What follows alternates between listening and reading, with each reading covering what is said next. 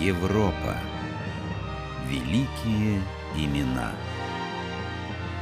Король Артур. Девятая его сеча была около града Легион.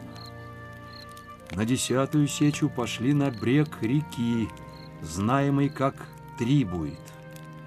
Одиннадцатая сеча случилась на горе, знаемой как Агнет. 12-я сеча была на холме Баденском, и слегло в сече той 960 мужей от меча Артура. Из всех сеч явился он победителем. А дальше, брат на ней, что было дальше? Дальше у бритов началась спокойная жизнь, и целое поколение выросло в мире – и Артур правил ими, да? А была ли у него королева? Что стало с его мечом? Ты ведь знаешь, брат Нэнни, ты ведь напишешь продолжение этой истории. За фигурой Артура, легендарного вождя бритов, жившего в начале VI века, тянется довольно длинный летописный шлейф. Можно упомянуть исторический труд валийского монаха Ненния, жившего в IX веке, хронику Уильяма Мальсберийского, беды достопочтенного и другие источники. Об Артуре написано невероятно много. Британцы, вместе с ними и все современные потребители массовой культуры совершенно уверены в том, что такой король существовал. В книгах «Жизнь и смерть Артура» описаны так, что хочется верить. Рыцарство, доблесть и честь когда-то действительно правили миром. И помните, рыцари Камелота, сила — это еще не справедливость. Справедливость — это и есть сила. Судьба Артура до сих пор дает пищу нашему воображению. Но никаких достоверных следов существования легендарного короля до сих пор не найдено. Современники, рассказывая о событиях так называемой «темной эпохи», времени после ухода римлян из Британии, не называли имен, а более поздние источники уже не были достаточно точны. Известно только, что некий герой собрал бритов на решающую битву против саксов, которые вторглись на остров в V веке. Возможно, героев бритов было даже несколько, но народная память собрала их в единый образ и сделала его главной фигурой победоносной кампании. По самой распространенной версии, Артур был сыном или племянником знатного римлянина Амброзия Аврелиана и командовал войсками верховного короля бритов Вортингерна. О, могущественный король. Говори. Мой отряд засек в лесу возле Малсбери лазутчиков-саксов. Этих мы перебили, но... Придут другие? Да, мой король. И если ударят, мы окажемся отрезанными от других племен бритов. И они сбросят нас в океан, и никто нам не поможет. А, зачем? Зачем я сам позвал врагам нашей земли? Где была моя голова? В середине V века королевством бритов угрожали варварские племена с севера. Римляне к тому времени покинули остров, им хватало проблем с варварами на собственной земле. На призывы о помощи они ответили бритам отказом. Тогда король Вортингерн обратился к воинственному племени ютов, населявших берега Северного моря, там, где сейчас Дания.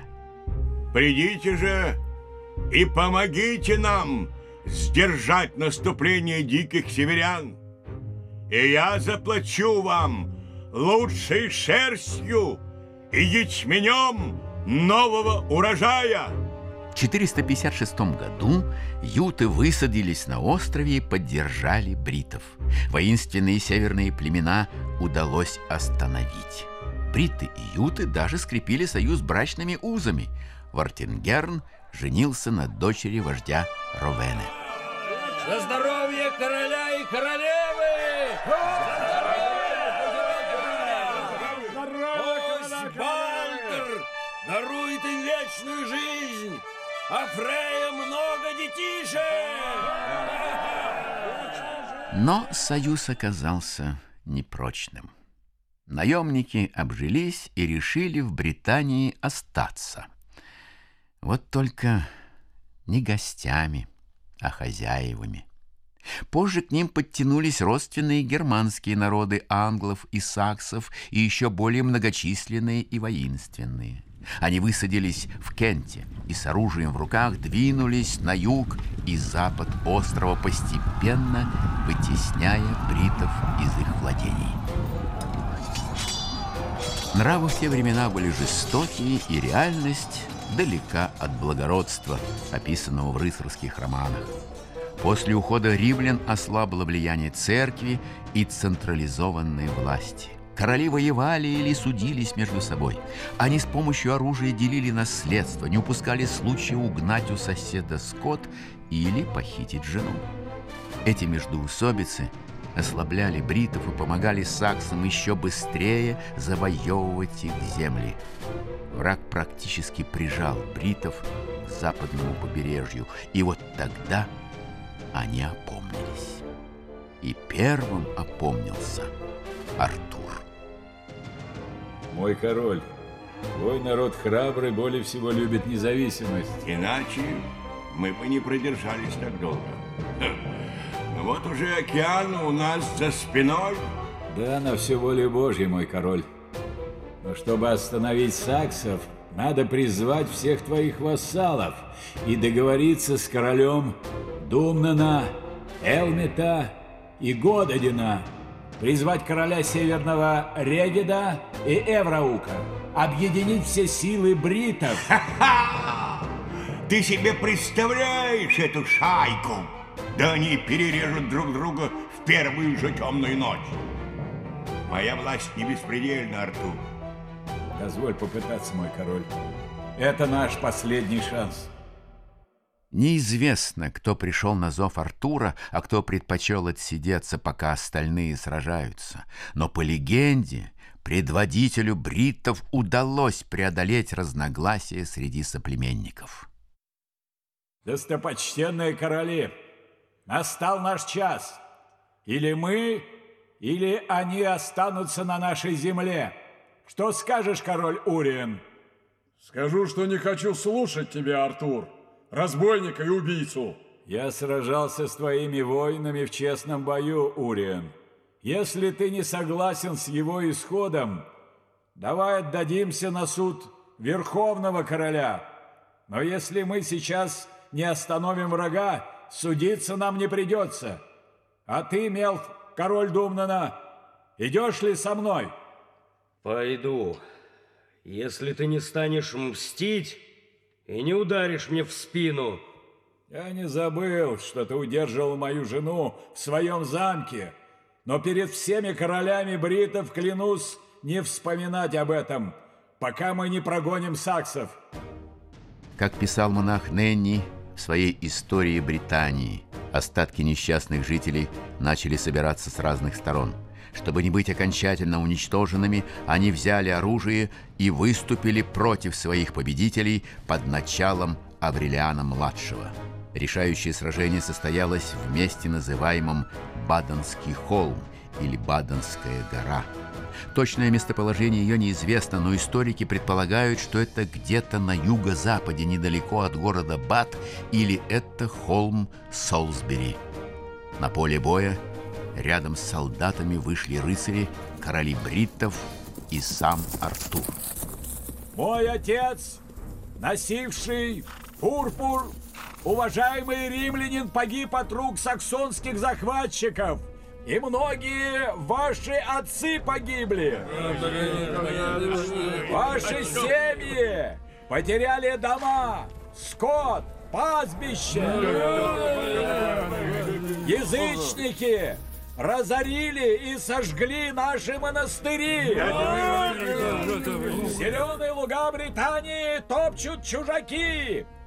Вооружайтесь, мужи, вооружайтесь, и давайте отважно сразимся с ними. И с Христовой помощью мы, несомненно, одолеем их!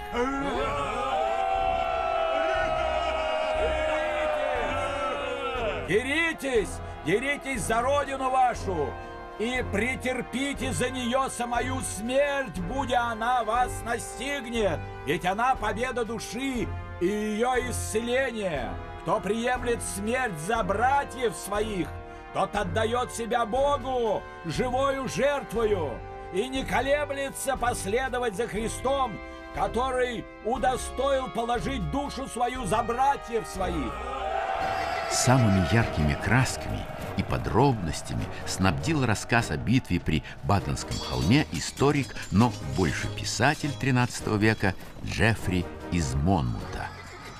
Артур, облаченный в достойную, столь могущественного короля кольчугу, надел на голову золотой шлем с изваянным на нем драконом, на плечи повесил щит, именуемый Придвином, с изображенным на нем ликом Богоматери Девы Марии, который постоянно его призывал ни на мгновение не забывать Еще он припоясывает себя калибурным отличным мечом, изготовленным на острове Авалона, и взял в десницу свою копье, которое называлось Рон. Копье это было длинным и широким, удобным, схваткам.